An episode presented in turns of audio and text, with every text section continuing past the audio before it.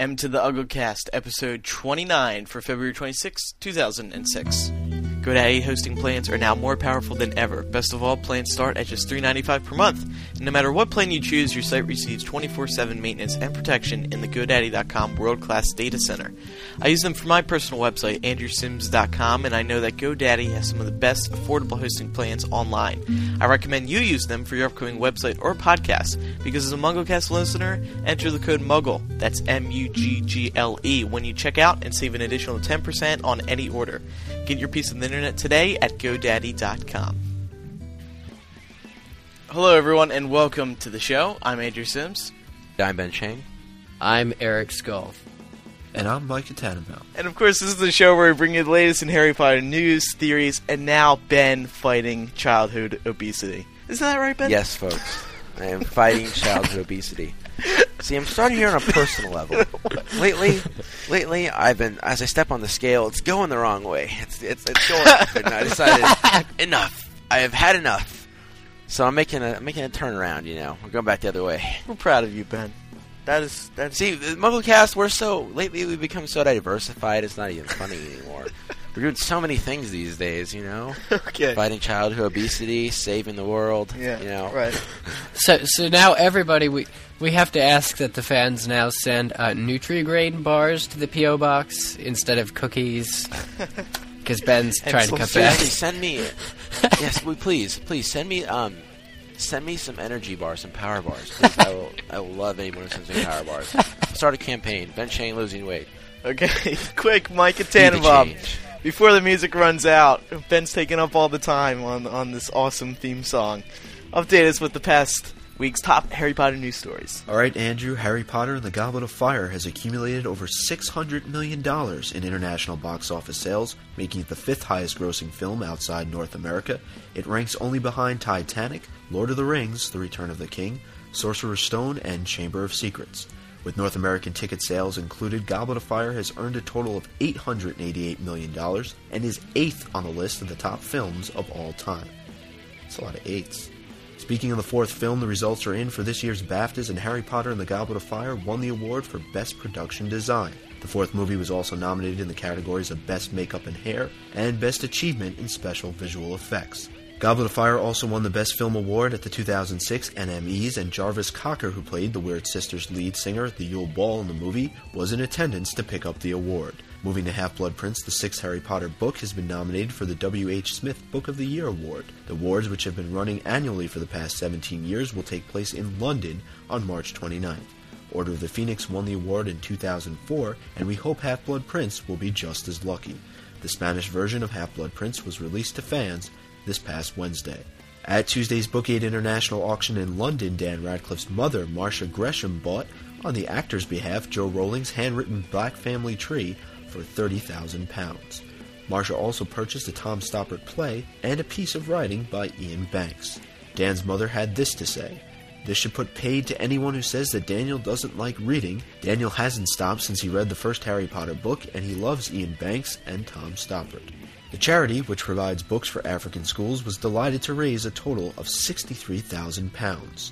The Sunday Mail had an article last weekend with more information on J.K. Rowling's upcoming charity ball and auction in aid of MS Scotland.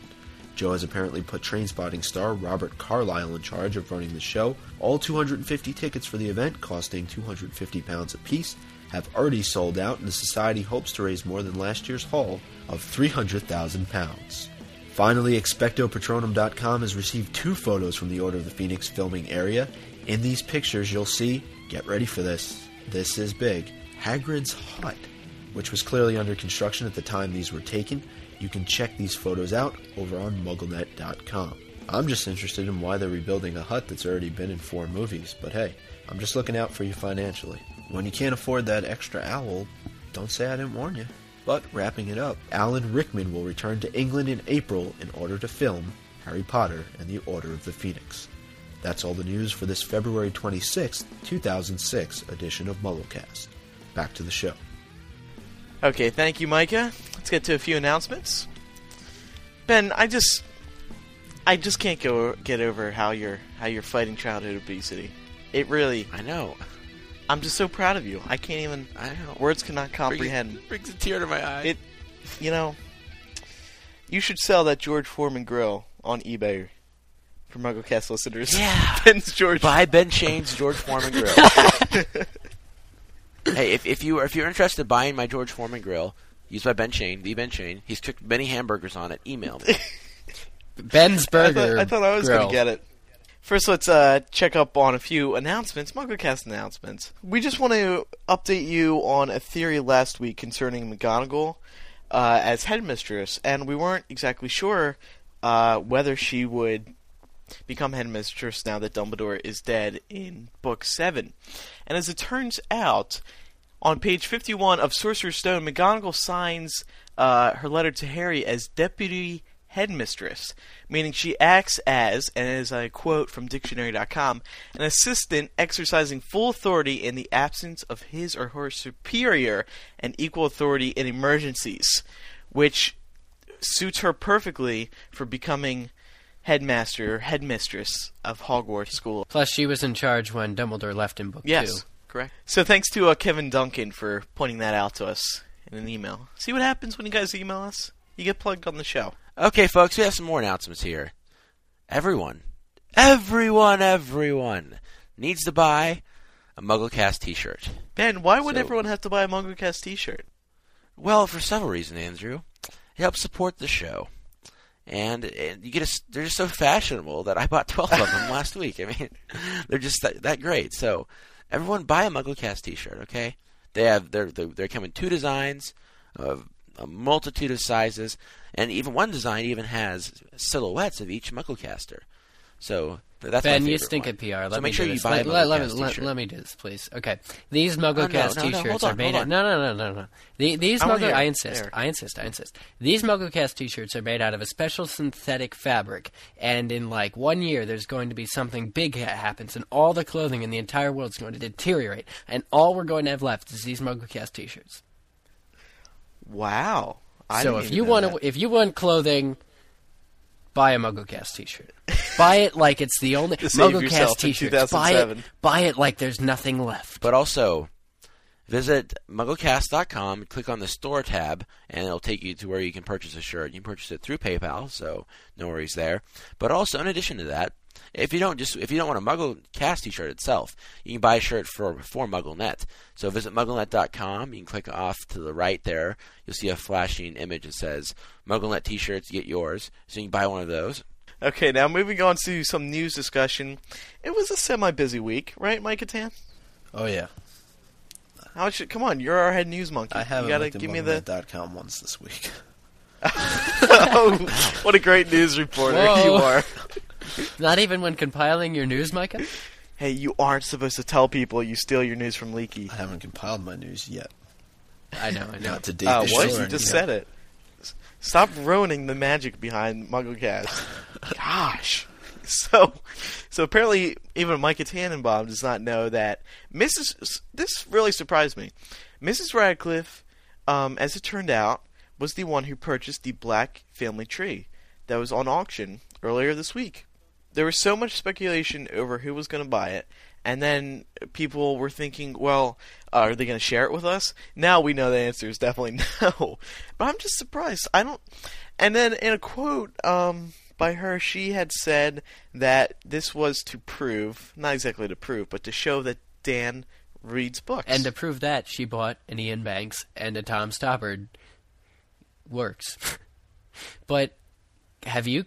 Guys, have you ever heard the rumor that Daniel hates to read?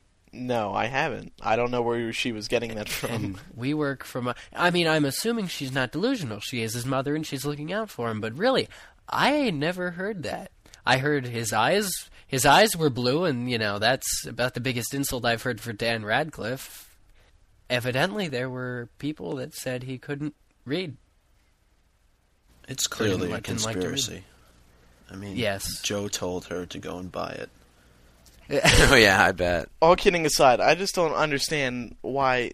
I think it would be better left in the hands of a real fan or...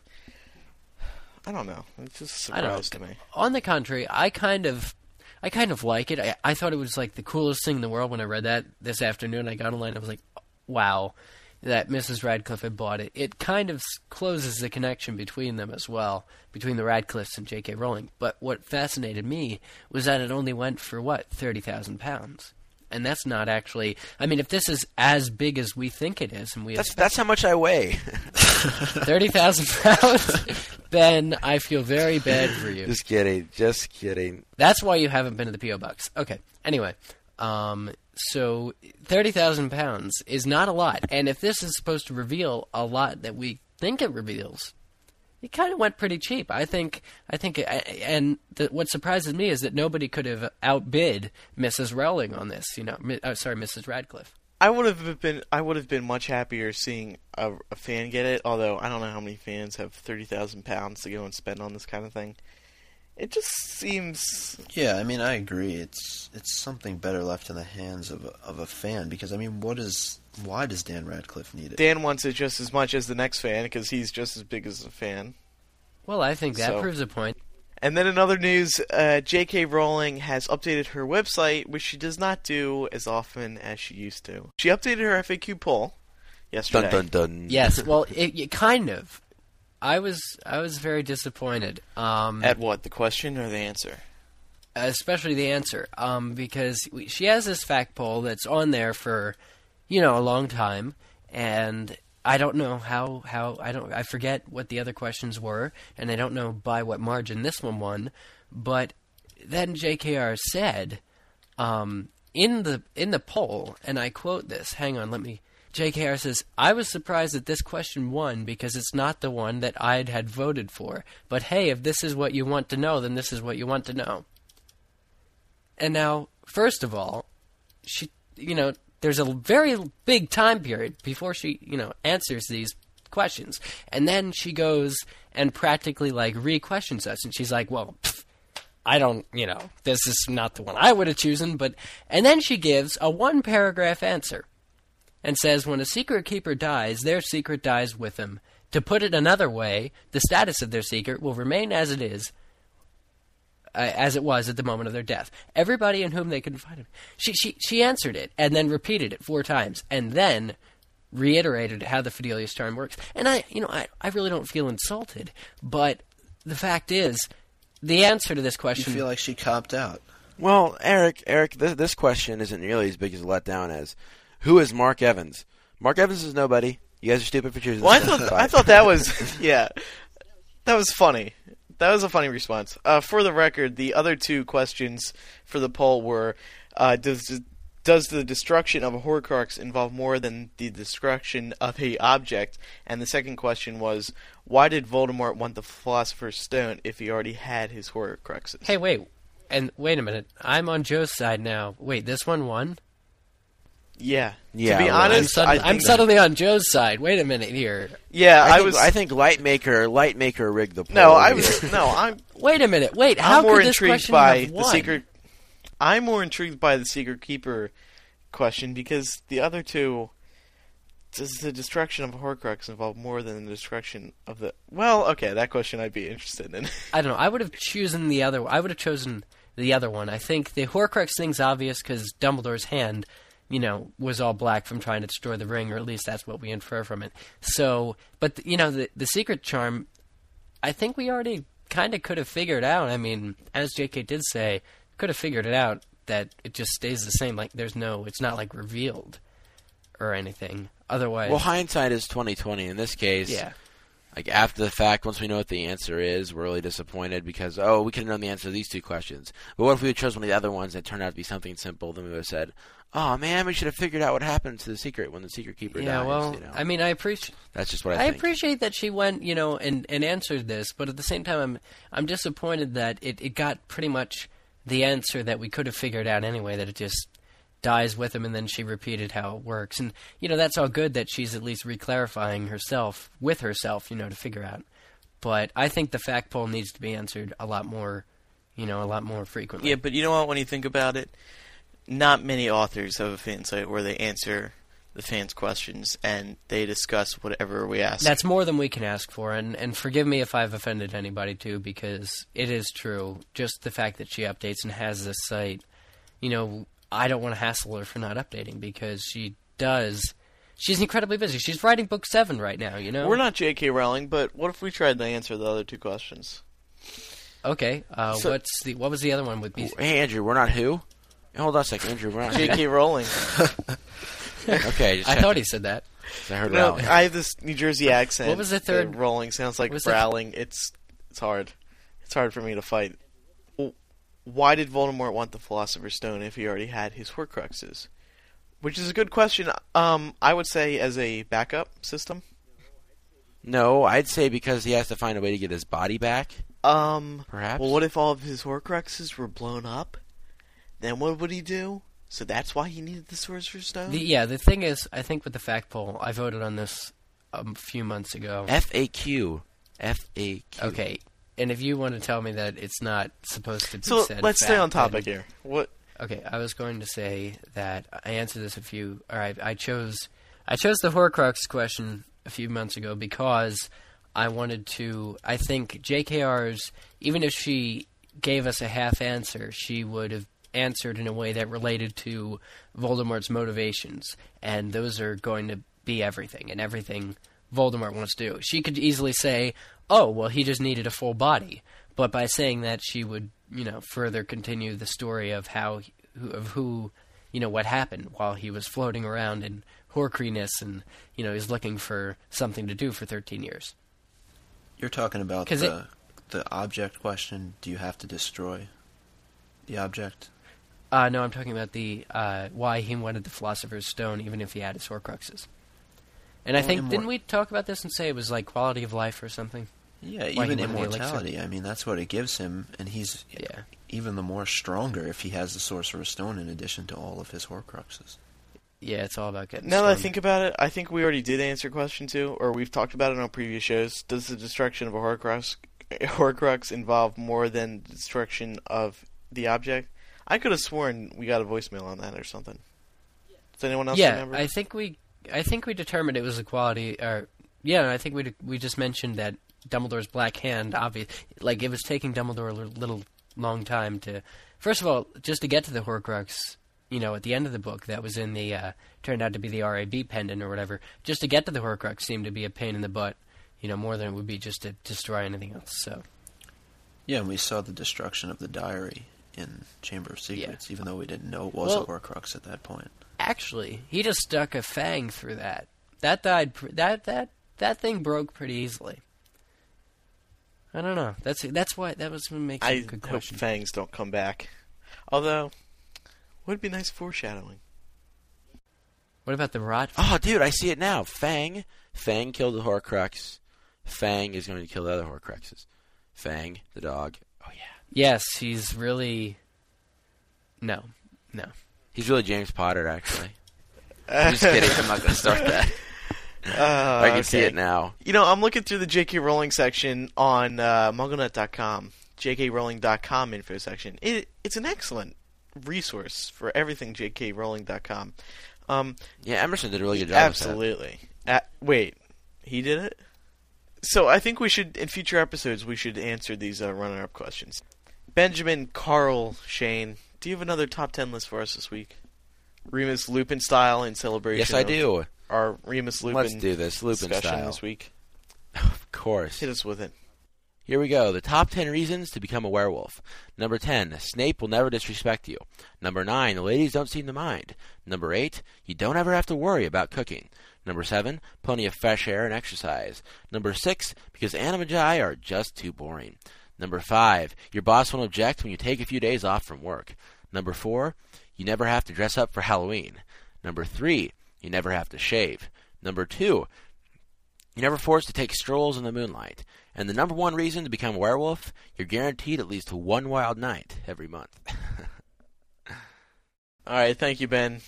Excellent top 10 list as usual. Now getting on to our main discussion of the week, as promised, Remus Lupin. Let's read up on some quick information, courtesy the MuggleNet Encyclopedia. He's 37 years old, according to the official Harry Potter timeline.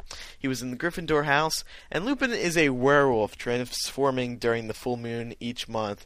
The rest of the time, he is a kind, talented, and highly intelligent wizard.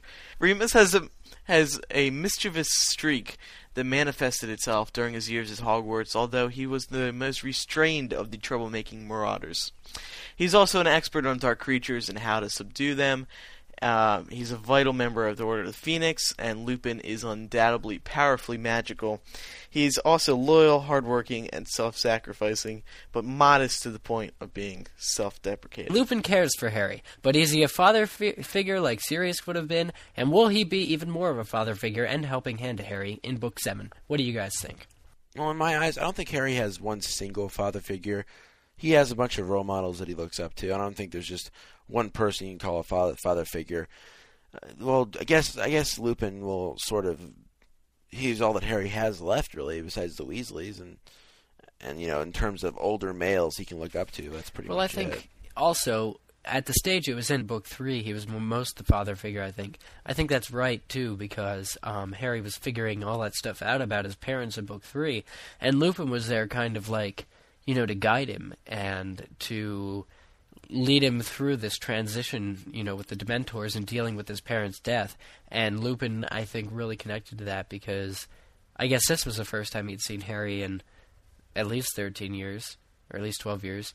And that was also since, you know, like the last time he saw James and Lily, so he was very connected to that. Yeah, and I think Lupin may even be more of a father figure than Sirius was. I think Sirius came across as more of a... you know, a friend, because Sirius really saw James and Harry. And so he tried to make that connection a little bit more so. So you're saying... than taking care of Harry, I would saying Lupin is actually a better father figure, because he sees Harry as Harry.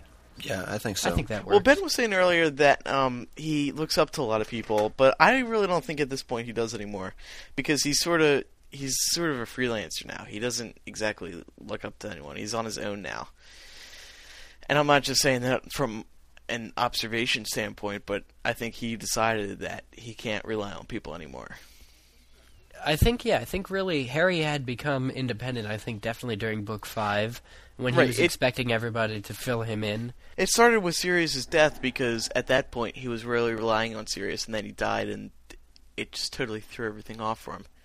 Well, I think it actually happened before then, too, because Dumbledore, remember, was avoiding him all of Book 5, like, wouldn't even glance him in the eye. And, of course, Harry found out later that, you know, if he did, then Voldemort would have come out, whatever. Yeah, he was really ticked off in the beginning of Book 5 when nobody would fill him in. And he ran at it, you know, Hermione and Ron about it. But he was becoming independent. That's true. He had to. Since then, you know, he's really... And the only reason he relied on Dumbledore in Book 6 was because Dumbledore was the only one who knew the most about Voldemort. So he developed that trust, but of course that went all to hell when Dumbledore died. So I think really he is his own person now. Good point. I didn't think of that. I'd always thought it started with Sirius. Lupin's course seemed to bring out the best in everyone. Remember, some people failed at different points, different types of monsters. The question is, remember, like, some people got stuck in the tires, other people got... I think it was Neville that got lost with the little creature that held the flashlight and lured him elsewhere. You know, like, different people got stuck at different places. What do you guys think that means? It means that they couldn't excel in those different areas. Well, yeah, everyone has their weaknesses, dude. Just like I know, but do you guys remember what they were? Just like in school, some people are good at math and science, some people are good at reading. It all depends on who you are and what you're good at. Lupin was teaching an entire subject. I mean, I guess at some points of math you can be bad, and some points you can not, but this was more hands-on. It's not exactly... same thing. Just the name Remus Lupin. Did you guys immediately realize when you first opened Prisoner of Azkaban and you got to the train scene that he was a werewolf? I mean, his name gives away a lot of information. Yeah, Lupin is, well, not just Remus and Romulus, but yeah, Lupin and Lupine. I mean, anybody who's had any linguistic stuff should have gotten that right off the bat. That is one of the more obvious names. But I didn't know. I mean, I was like 14, so I didn't notice. It must be a lot of fun for her to think about these names. She has to have a lot of fun. Every time she introduces a new name, it's like a name I could not have thought of. You know, I think of like... Well, she finds it through things like Greek mythology. It's not like she just sits there one day, Remus Lupin. Oh yeah, yeah. She's okay. Yeah. She's sitting in her sitting room, right? And she's just sitting there going. And Neo walks in. And he looks at her and goes, "Mommy?" Yeah, I was going to say. Or David walks in and goes, "Mommy?" And she's just sitting there going, "Mommy" was what Neil calls her on the side. With a little pen. No, I'm not doing that. I'm not going to say it. But she's sitting there with a pen, and all of a sudden she shouts, "Remus Lupin!" and writes it down. She just shouts, "Remus Lupin!" and he's like, "Oh, that's the new..." I think your strategy is that she has a Latin dictionary, and then she picks out a word that means something that would relate to the Harry Potter films, and then she changes two letters into the word of the word. We are forgetting, too, she taught Spanish. She taught English as a second language, didn't she? So she's got to know her English pretty darn well. You guys remember in the Shrieking Shack that Lupin described himself as, like, this self-conscious teenager? And he was even, like, he was unsure of himself, basically, and he was all insecure and stuff. But then he said to Harry that all the Marauders became Animagi for him. Do you guys think that's like? Do you guys think that's like them? And why do you think they befriended him in the first place? If he was, I mean, I like the fact that they like adventure, but why were they friends with Lupin in the first place? Because they didn't know he was a werewolf until afterwards, until they saw him sneaking off, you know, having to excuse himself, but. Why Lupin? Why did they become friends? Why did they click, do you think? And Lupin as a teenager being all self-conscious and stuff, James is clearly very arrogant. How would they fit together? Yeah, and it just sort of, how did you become friends with your friends at school? I think everything just fell into place. That's how it happened. There's no... It just sort of happens. I mean, like... Well, his meaning, is there any sort of connection or anything? Well, they were all in Gryffindor. Right. Guys, what does the Wolfsbane Potion do? Does it keep him in his own head? But, you know, I think... Yeah, it's just the psychological part, I'm pretty sure. But he said... I think it was like... I think somebody corrected me on this. I mentioned it to him, and they said it was him being with the Animagi in their animal form that kept him in his own head. But when he took the Polyjuice Potion, he was still kind of a wolf, but he didn't, like, transform. He just, like, got stuck in his office. But in addition to this... the Wolfsbane Potion, even though we don't know exactly what it does, Snape made it for him, you know, and that was all what Lupin told Harry about how, you know, he made it for him every month, and that's why he doesn't think Snape's a bad guy. I know we defend Snape a lot on this show, but I think it's important to bring up, too, like, every month like clockwork. You know, Snape, it's interesting because Snape hated the Marauders enough to give Harry crap, yet he made the potion for Lupin anyway. So, like, is Snape only mad at James? And, you know, what is the Wolfsbane Potion? What does it do? Because I think at one point Lupin said when he was bitten, Lupin was referencing when he was bitten as a child, that was before the Wolfsbane Potion, as if the Wolfsbane Potion could have prevented that or something. It's like when people get old and they start forgetting stuff. No, that's Alzheimer's. Dementia is just any kind of crazy delusions. Like, it can be forgetfulness, but it's also hallucinations, and if you imagine you're in, like, a different time or... Okay, Dr. Skoll. Thank you, Dr. Skoll. Eric, I think I remember reading somewhere, I don't know if it was an interview with J.K. Rowling or whatever, that it prevents dementia, which is the side effects of transforming into a werewolf. Now, why would Snape make this for Lupin? It could have been a favor he was returning, because I doubt Snape creates anything that would require Lupin to give him a favor. I thought it was on Dumbledore's orders. Yeah, it's kind of expected of him. He's a co-teacher. He would look bad if he were still holding this grudge. And you know, Dumbledore already knew that Snape was giving Harry crap still, so I think it might have been overboard if he didn't.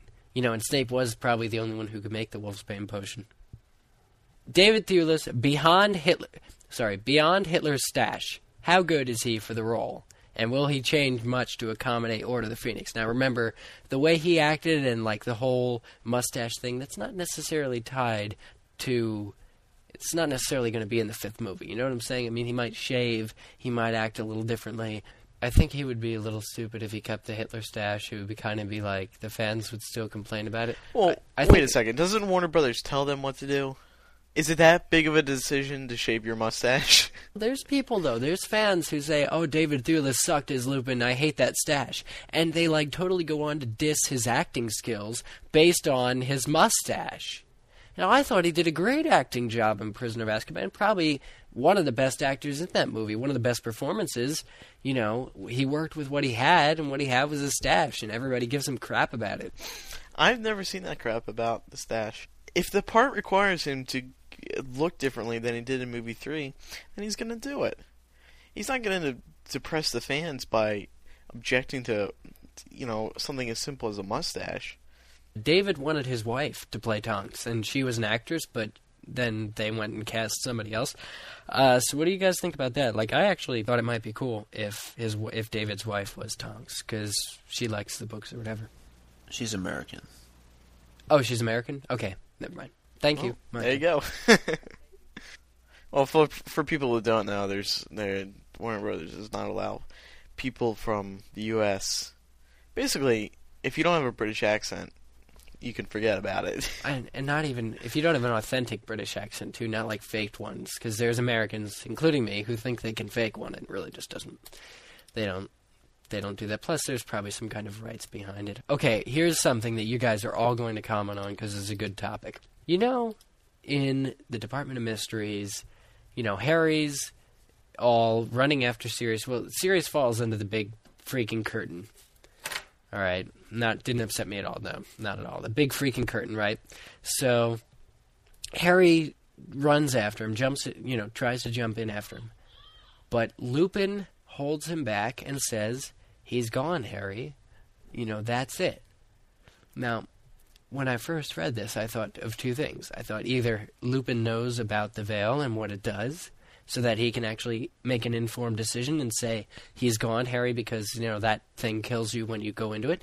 Or he was just saying, you know, he's gone, you know, that's it, to hold Harry back from jumping in, because he know that he, you know, if he didn't know what was in the veil, he wouldn't want Harry to go in there, too. Yeah, you're making a good point here, Eric, that Lupin would have to know something about the veil in order for him to say definitively that Lupin is gone. I mean, that Sirius is gone. Isn't it Luna also, when Harry talks to her, that says something about voices? Yeah.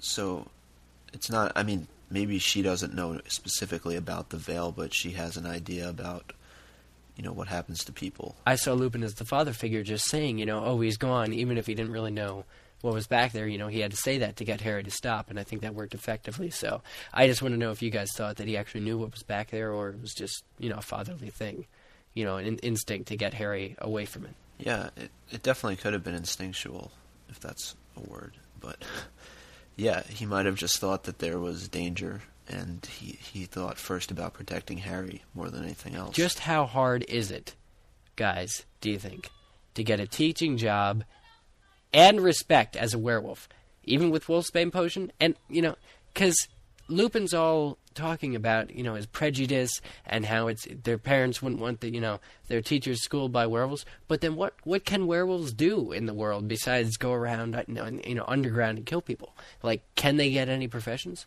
You raise a good question, Eric. That's a good point. But I think it's kind of tough, because it's not truly that...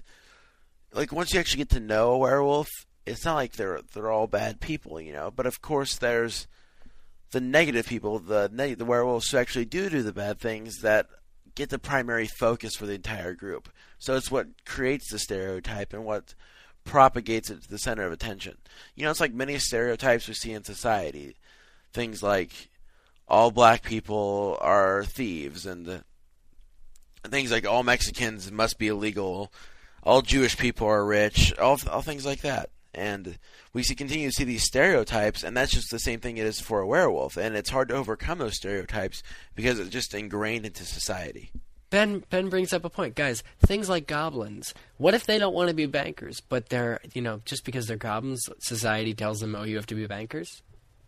Same thing. They see how society treats them. They can't do what they want anymore. They can't become teachers, and it's not even their fault. So they just go and live as werewolves because that's what they... Well, it all comes down to, is the glass half full? No, it doesn't come down to that. Or is the glass half empty? It doesn't really come down to that. Yes, it does. It does. It does come down to that. It comes down to their whole perception. You're born a werewolf. Are you going to take it and say, well, I'll just evolve into the typical stereotype of werewolf and bite little babies? Or are you going to say, well, I'll make the best of a situation that sucks and that life dealt me a bad hand of cards. I'll just deal with it, you know, make the best of it. Ben, you were saying the whole stereotyping thing. If a werewolf can prove himself as a good person or a good animal, then there would be no stereotyping to that one specific person. It's just like in the real world. No, but because not everyone knows. Not everyone knows Remus. So when they just hear, oh, a werewolf teaching my kids, it's not Remus Lupin is teaching my kids. Unless Dumbledore or someone else high up that people already do respect can show the public that, yes, he can be trusted. I agree. Absolutely not. Absolutely not, Andrew, because everyone thinks Dumbledore's crazy anyways. Okay, then not... Dumbledore's already done radical things. And by that same logic, Andrew, when Dumbledore said that, hey, Voldemort's back, then people would have believed him. The majority of people would have believed him. Well, that's like, I think I agree with Andrew. I agree with Andrew to a point, except for the fact that, the media was discrediting Dumbledore ever since, the beginning, and Fudge was too, because he didn't want to admit that he was weaker than Dumbledore. So... there was no respect for Dumbledore. I think Dumbledore probably could have, if everybody respected him, tell him, hey, this werewolf's okay by me. I think even if there were people who sided with Dumbledore, like Hagrid and people who really had reasons to, I think the majority would still probably fall back on whatever prejudice, like Ben mentioned, was that werewolves were dangerous people. But how hard is it to get a job? What job... goblins have banker jobs where they're all in tunnels and stuff, and they can, because they know math very well, and they can, steer a minecart. So what do you think werewolves could do? If there were a trade, like for werewolves, that society was okay with werewolves doing, what do you think it would be doing? I don't think there's anything, because, like I said, they've been alienated, and they've just become this group where people don't want to have any involvement with them. I hate to... Well, here's a good parallel for you. Someone, like, say a werewolf goes and gets a job, like Lupin did. Once they found out that he was a werewolf, then he was done and over with. And a parallel to that in American society is when someone gets a job and they find out that they have a different sexual orientation than everyone else, then they could face a lot of scrutiny for it and probably end up getting fired. And that's the same situation applies in terms of werewolves, because as long as their employer doesn't know they have, this condition, and maybe if they get the right days off each month, then it'll be all right. I don't know if it's to the point of getting fired unless your boss is really, really biased. But in the case of a werewolf, you can be very, hazardous in certain... But even with the Wolfsbane Potion is a discovered potion... It's a discovered thing that makes this less harmful. So I'd think that werewolves would start being more accepted, in society. Right, but how widely available is the Wolfsbane Potion, though? Well, that's the question. Apparently it's a real biatch to make, which is why Snape had to do it. So, it is comprehensive. So that is a good point. I just think this JKR is compelled to put certain things in the books, and prejudice is one of them. It's just like when you're talking about the ministry, corruption, and government, this is just one of those things, I think, that she feels that she has to get across. And I don't know if we're taking it a little bit too far when we're talking about werewolves getting jobs. I think her whole idea behind this is just to show that prejudice exists even in this type of a setting. I agree with that. I think Joe Rowling adds prejudice into the stories because it adds an interesting angle where, from the reader's standpoint, you're going to be thinking, oh, come on, it's not fair, and you feel the emotion, sort of like with Umbridge. You get really angry at her. You get angry at these people who are doing exactly that. You're saying, oh, well, look at Lupin. He's being disregarded as some stupid, worthless animal. And it points out more unfairness. I like that. Grr, I hate this, but sound true.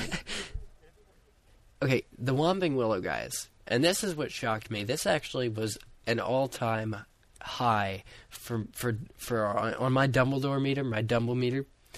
My Dumble meter was completely going off when I heard this. Dumbledore's tree, the Whomping Willow. That tree, Dumbledore willingly planted there to protect the students from Lupin. But actually, it's this very dangerous tree that almost killed Harry and Ron. This huge dangerous tree that's on the school grounds, he put there just so Lupin could come and attend Hogwarts. Now, do you think that was a statement like to Dumbledore's? It was a testament to his own, oh, any student can come here? Or was that just complete absurdity that, you know, he would even do that? But Dumbledore went through all this trouble just to get Remus to come to school. And what do you guys think about that? Well, it shows that Dumbledore cares for every single student. I think it's as simple as that. You know, unless there's some specific reason that Dumbledore really wanted Lupin there, but what would it be? He's Remus's father, obviously. You know, so many people try to make parallels between Dumbledore and insert HB character here. Like, everyone thinks every character is related to him. Dumbledore is everyone's Someone sent an email and said McGonagall was Dumbledore's daughter. I said, no. Aww. Yeah. McGonagall was an accident. Lupin, guys, we found this out. He said this offhanded in Book 6. Lupin was bitten by Fenrir Greyback. That was such a character introduction. But doesn't Fenrir usually kill kids? And, like, why would Lupin have survived that? What if he wanted Lupin to become a werewolf? Yeah, but he was just a kid. He was a little baby when he got bit. You know, he was like 3. So how would he... He did it to get back at Lupin's father. Oh, I completely forgot about that. Really? So wouldn't it be more harmful to see a kid live completely, but it's just like a slow, painful death compared to a No, Mike, I agree with that, but that really happened? Yep. I completely forgot about that. Eric, you're fired. Where's the bobblehead? Oh, thank you for reminding me. Oh, no.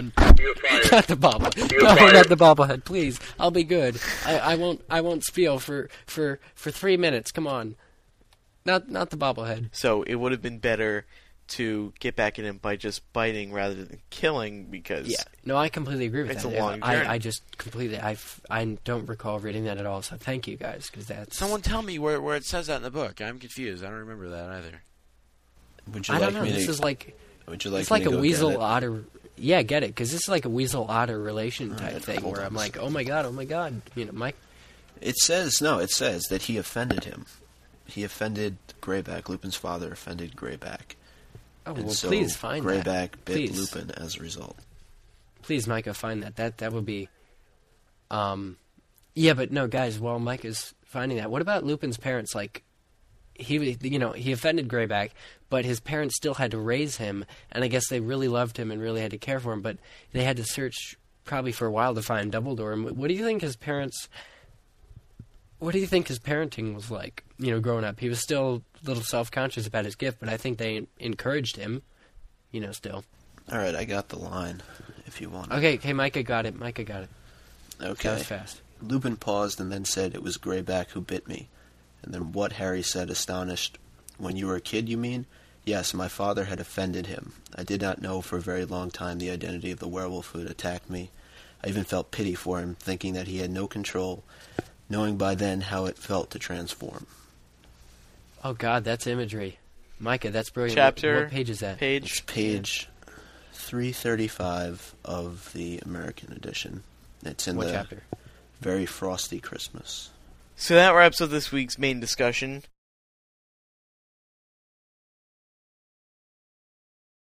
Alright, a couple weeks ago, I announced to everyone our brand new MuggleCast contest, Create Your Own MuggleCast segment, and now it is time to reveal the winners. I'm here with Laura and Micah. Hey. Segment judges extraordinaires, and they helped me judge the segments. What do you guys think overall of the entries as a whole? I thought they were extremely creative. I was really blown away by some of them, just... Some of the ideas you guys came up with, really, you know, props, everyone. Yeah, I agree with Laura. Overall, things were pretty good. There were a few here and there that were a little disturbing, I guess would be the right word. But overall, good job, though. Yeah, I agree. And so now we have the 3 big winners. So actually, we have the 5 big winners. And how this is going to work is we're going to air first place winner in a few moments, but then for the next 4 weeks after this show, we're going to air the runner-ups. Second place, third place, honorable mention, and then fifth place, if that makes sense. Honorable mention is basically fourth place. But they just missed out a third, so it's sort of honorable mention. You see what I mean here? So first place of the Create Your Own MuggleCast segment contest goes to... Dun dun dun dun dun dun dun dun dun dun dun dun dun dun. After this commercial break. Oh, that was so funny. Yeah. Don't you want to go third place to first place? GoDaddy.com is your ultimate sponsor. What? Don't you want to go third to first? No. I don't. Okay. Well, I don't. No, how about this? How about we don't reveal the runners-up until the following weeks? Huh? Ooh. All right. I think that could create some excitement, some tense moments. Okay, yeah. So we'll just do first place for this week. So first place winner goes to Anthony Trena with Order of the iPod with his friend Mike. I really liked that one. It's pretty funny. Yeah, it was really creative. There's one point where I found myself laughing out loud, so that was really same. I was judging these while on my way to school and throughout school, because instead of talking to real people, I listened to I did the same thing with my life. Yeah, or paying attention in class.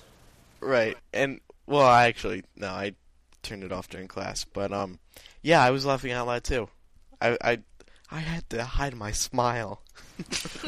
You're so much Michael, of a better person than I am. Because I enjoyed it. Sorry.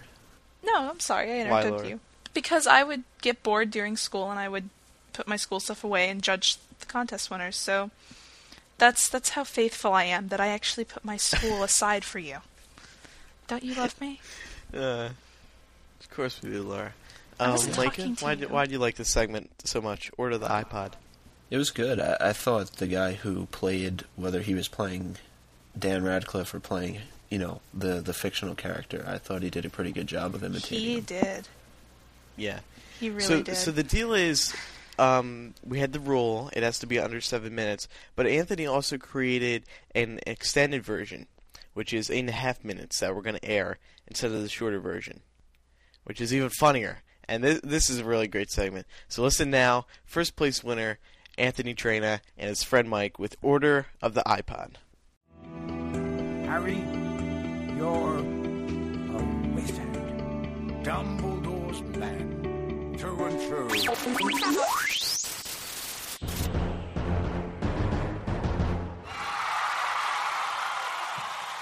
What is up? Welcome to Order of the iPod. This is Mike. And I'm Anthony. And we got a special guest here today. We got the big man, the big dog, Harry Potter, sitting with us in New York City. What's happening, Harry? How are you, fellas? It's great to be here. I must say, my time in New York City has been very, very good, and I can't wait to hear what kind of questions you're going to ask me today.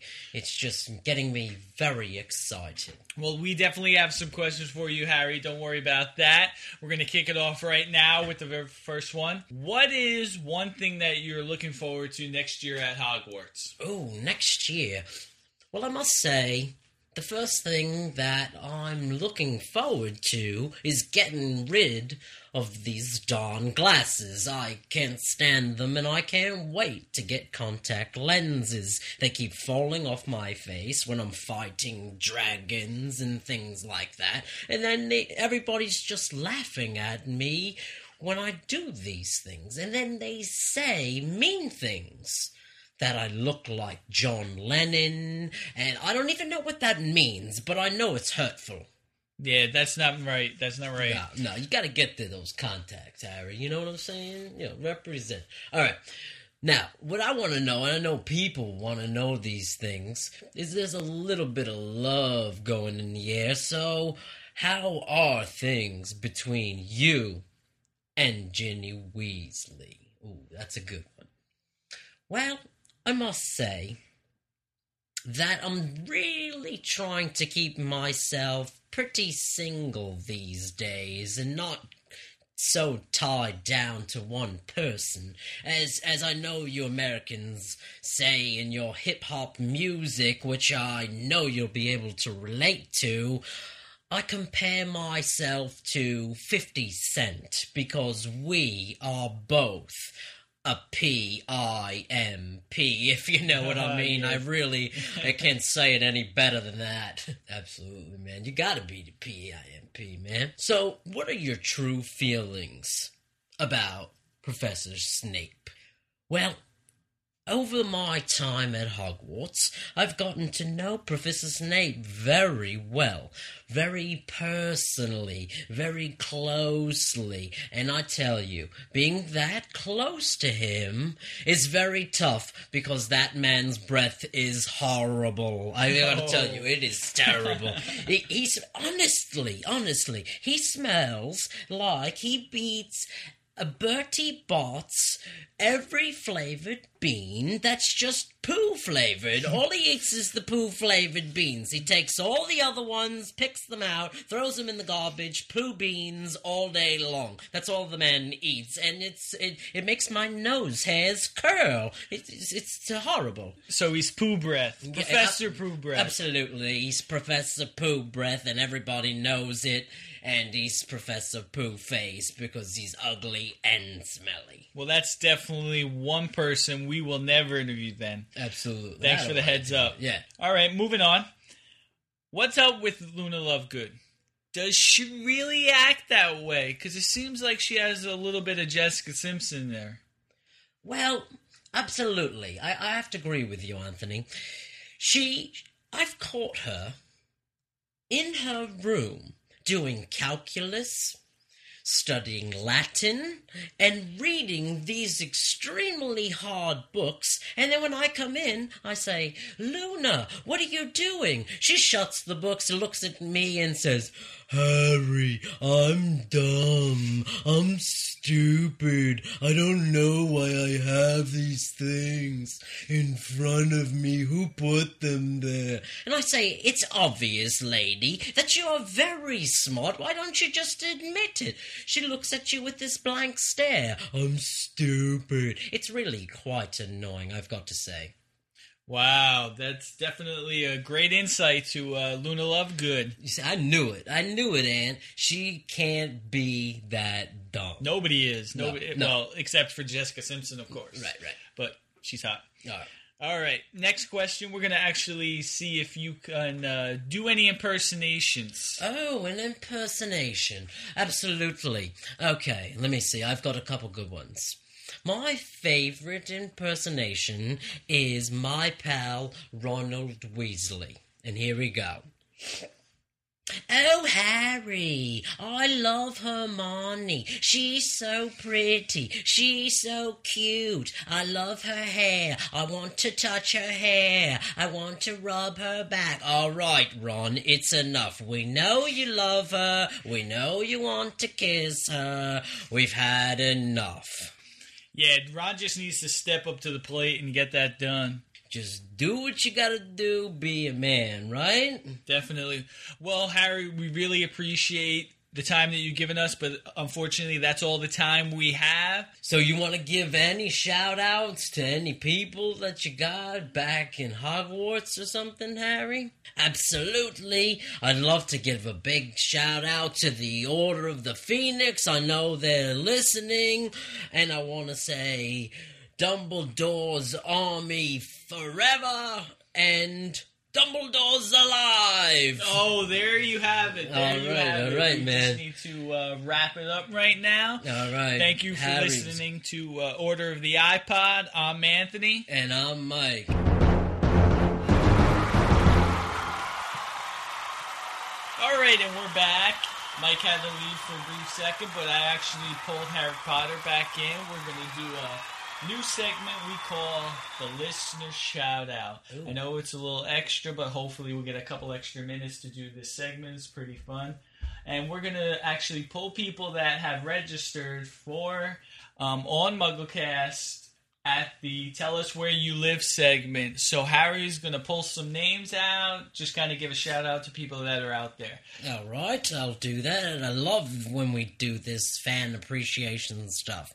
First off, we have KT from London, England. Natalie W. from London, England. She loves Andrew.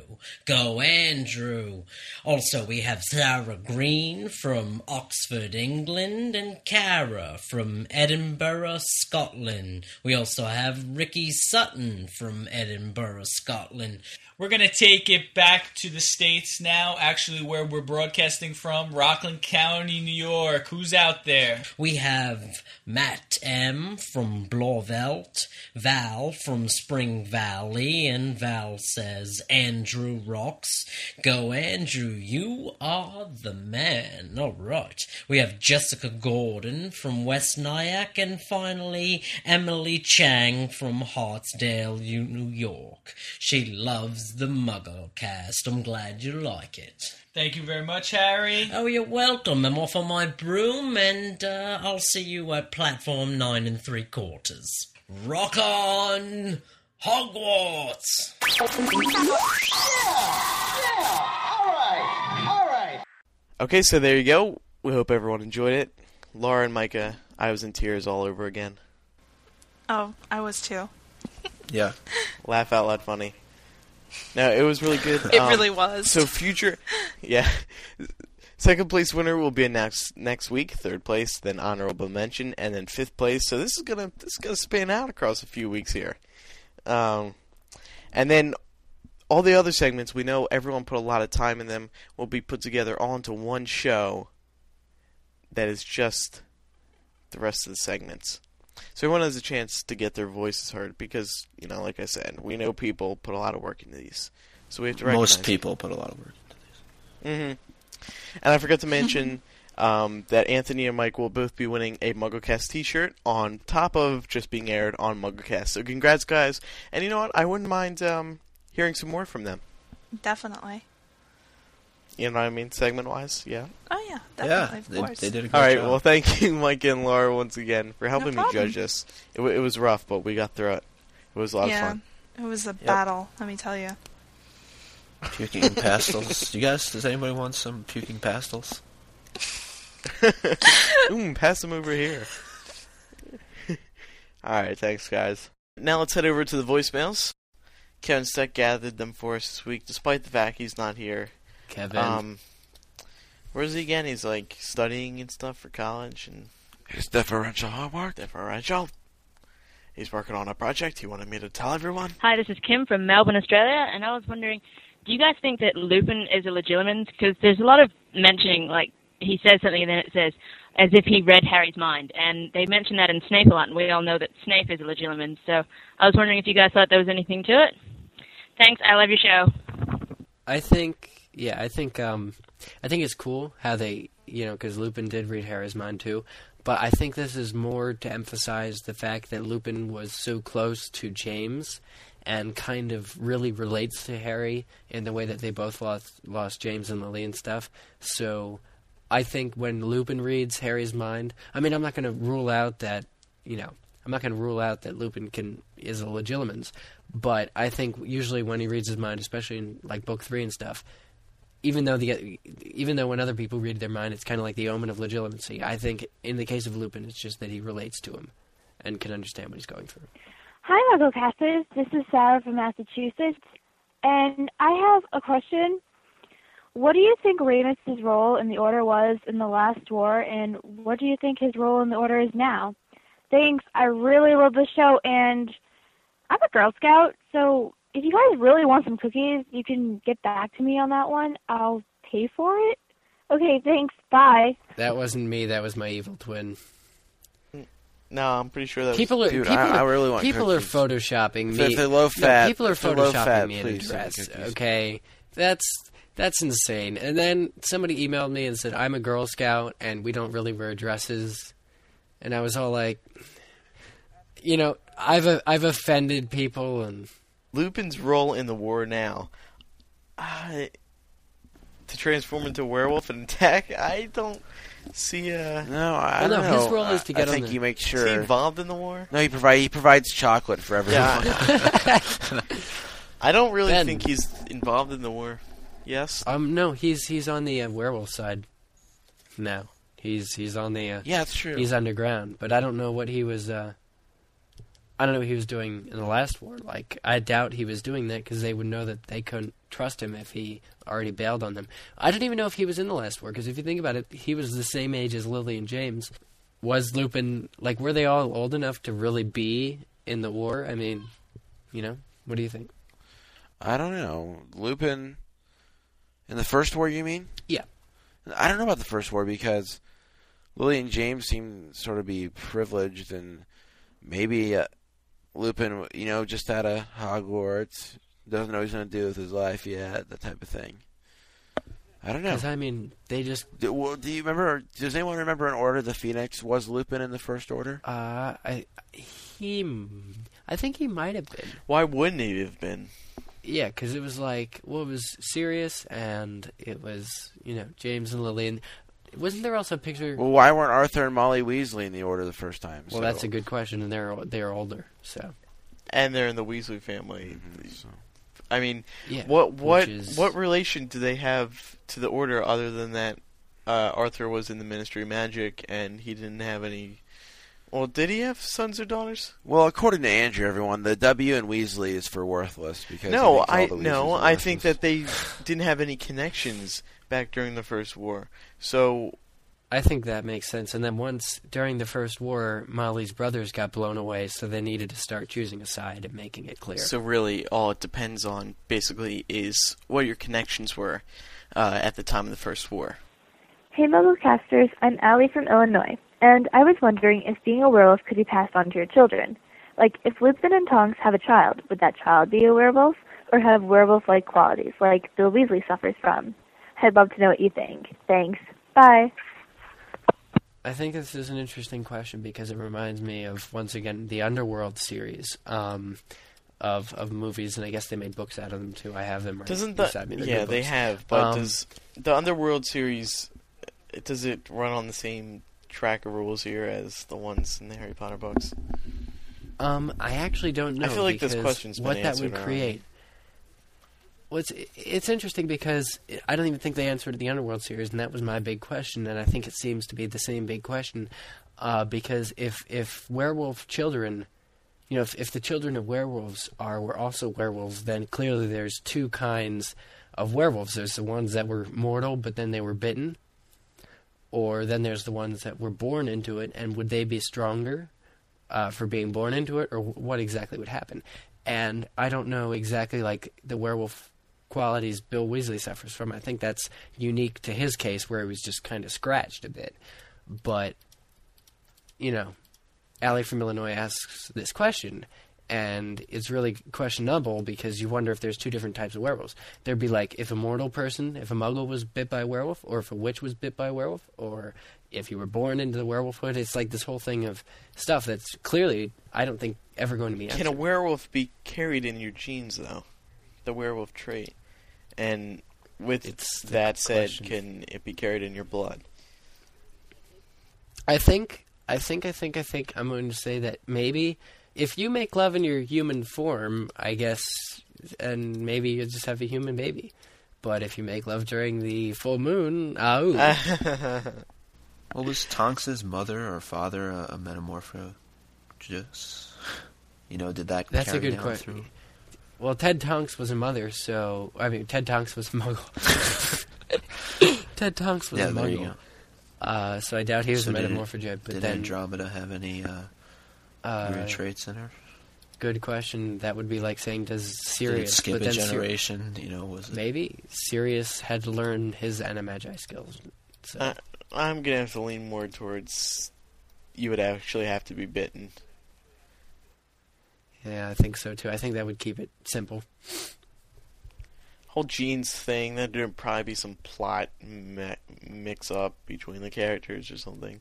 Hi, MuggleCast guys. This is Venkin Fade from Pleasant Hill, California.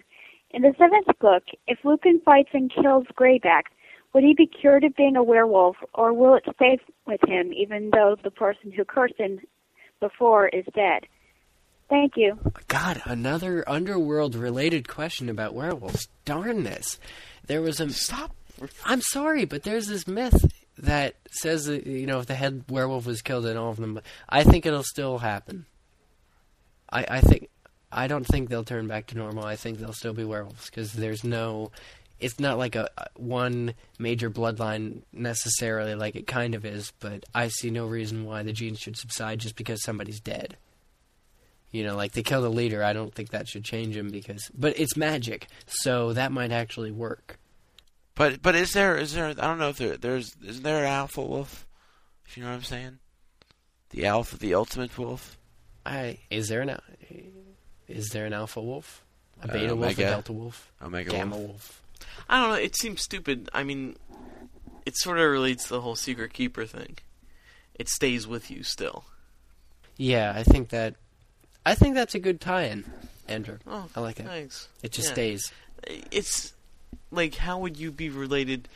Sure, it came from him, but how would you be directly connected to the point where if someone died who bit you, then you're automatically... I mean, in that case, Lupin would go after Greyback and kill him right away. Or somebody else who didn't want to be a werewolf would surely have tried to kill Greyback years ago. Yeah. Also, Andrew, related to AIDS, too, you know, any kind of disease, the person who dies, you know, clearly it doesn't cure AIDS, so... And wouldn't Greyback... where did Greybacks come from? And one of Greyback's things be dead now. So, it definitely stays with you. It all comes to... what came first, the chicken or the egg? That doesn't really come down to that, because the chicken died anyway, so... And the egg still survived. This is Tyler from Lancaster. I was wondering... This doesn't completely have to do with Professor Lupin, but I was wondering if... What you think would happen if... someone turned into a werewolf, but they were also an animagi, and they turned into a different animal, if the werewolf instinct would have control, or if they would regain control. Thank you. Bye. Jeez. No, I think you would just, if you turned into your Animagus form, and then the full moon came out, I would think you would just turn into a werewolf. I agree. I think you still would. But that's, you know, the same reason Lupin didn't turn into an animagus, too. It wouldn't have really helped him, I think. Plus, it would just be, you know, he already turned into an animal. You don't need to turn into another animal. And what if his animagi were a werewolf? Yeah, and you start as a human. So, we'll take, for example, Lupin starts as a human, and when the full moon comes out, he turns into a werewolf. Wouldn't the same thing apply where if you're an animal? Whatever you are, you turn into a werewolf. So there can be rabbits that turn into werewolves in the full moon. If they were bitten, sure, cool. Absolutely. Andrew, did you get that from your pattern? No, I got that from my new book on podcasting. Hi, my name is Amy. I'm from Florida. I have a question about J.K. Rowling's new fact poll that she posted. She said that if a secret keeper dies, the secret dies with them. Does this mean that if someone has not been to, for example, Grimmauld Place, then no one else will ever be able to go since Dumbledore has already died? And also, if Harry wants to go to Godric's Hollow to see his family's old house, since Wormtail was the secret keeper, would he have to get this secret from Wormtail to be able to go there? That's all. Thank you. In relation to the second part, the Wormtail secret keeper, the secret was that the Potters resided in Godric's Hollow, so I think it would probably be the case where Harry could find Godric's Hollow, but he just wouldn't be able to find Lily and James, you know, if you know what I'm talking about. But if they were all... No, because the thing... Okay... Lily and James have already died, so I think the charm is gone since they're dead. It was like to protect them. But even if it wasn't, he could still find Godric's Hollow, I think, because the secret wasn't... The charm was not on, like Grimmauld Place. Yeah, like Grimmauld Place, it was on Grimmauld Place, so now that's the question. Right. That's... Because Hagrid's been to the house, too. So why couldn't Harry find it? No, Harry could find it, but he couldn't tell anybody else. See, when J.K.R. just clarified, I guess I'm glad she did, the Fidelius Charm, she said that none of the people who knew it... Wait, could they... I don't even think they could tell people. Like, I think only the Secret Keeper could tell more people, right? Well, they could tell him, but they still wouldn't be able to find him. Yeah, so that's even interesting. So now the only people who could see Grimmauld Place ever would be the people who... But weren't they planning to ditch Grimmauld Place anyway? Yeah, but no, another thing is, I think... Okay, Dumbledore cast the charm to create the... to make himself the Secret Keeper. So if that's the case, and he's dead now... Then the charm would be broken, just like we saw when Dumbledore died. The charm was broken off Harry, right? No, but the charm's not broken, the Fidelius Charm. But I just thought of something else. The Fidelius Charm was not for Grimmauld Place, if you read it carefully. It's for the location of the Order of the Phoenix. So, actually, the house might not have died with Dumbledore, per se. It just, the secret... Because the secret was that the Order of the Phoenix resides at 12 Grimmauld Place. I think the fact that it disappeared and was in the middle of those houses was another charm entirely. Oh, yeah, well, absolutely. Well, we do believe that wraps up this week's episode of MuggleCast, episode 29. Eric was really kicking butt this week. We're sorry, everyone. We were a little down in the dumps. It was a rough week. I've been in New York City all day. Ben actually had some physical activity. Micah was in the city, too, although we didn't run into each other. But good job, Eric, saving all our butts. We have some big plans for future episodes. We'll talk about that in detail next week. I'm actually pretty excited about it. Yeah, not willingly. I was like, guys, what do you think about this? Hey, Mooney as a teen. And you were all like... We're all beat, and you're like, yeah, Remus, sure. Sleep with Remus. Well, because the fans were waiting for it, and that made me passionate about it. I mean, ever since episode 13 and everybody... Oh, Andrew, thank God you're here. Can you clarify that they will not get the original footage of 13? There isn't even original footage. In fact, the original 13 is the one we have. People want the footage from what was going to be 13 when we talked about Lupin the first time. Can you assure them that we never even had that footage? Yes, but, Eric, I can. Or is there, like... Is there, like, a secret cast that's going to... be released. Send me $20 and I'll mail you the secret show.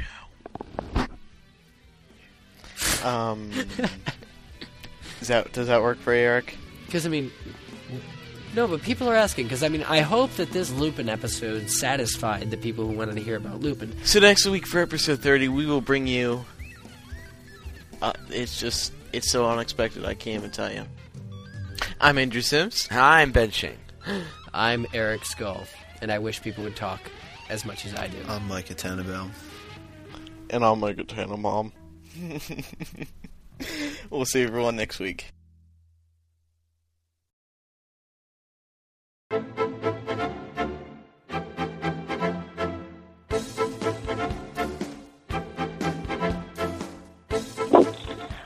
this is Colin from Pennsylvania, and I want to say that I really, really, really like your show.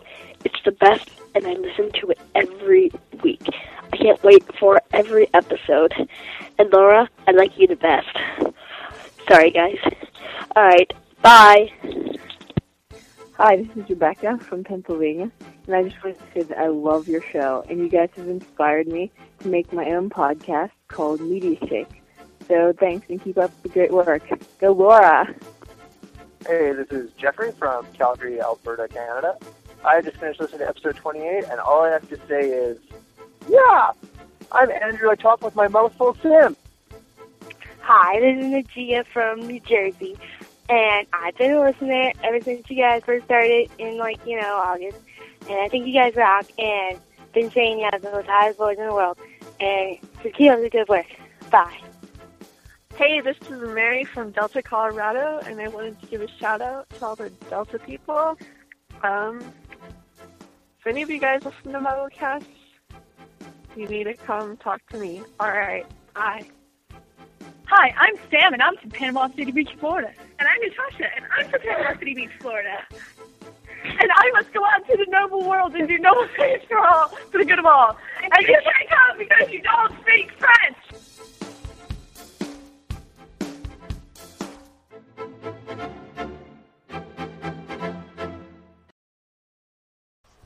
Micah, was that you who just parked at the news center with your Jag? What does that have to do with anything in this world that just Jewish happened? Rich people. I wanted to prove that they were all rich. Never mind. Forget it. Jeez. No, but I just wanted to mention this before we move on. This dude's from Lancaster.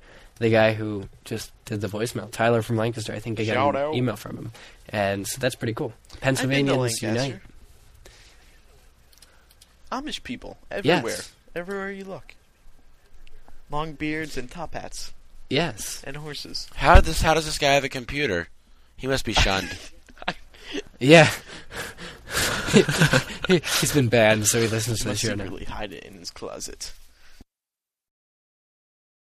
Hershey's chocolate, Hershey's chocolate, Hershey's chocolate world. It's a place where they are... Can we stop recording? Okay. Talk amongst yourselves.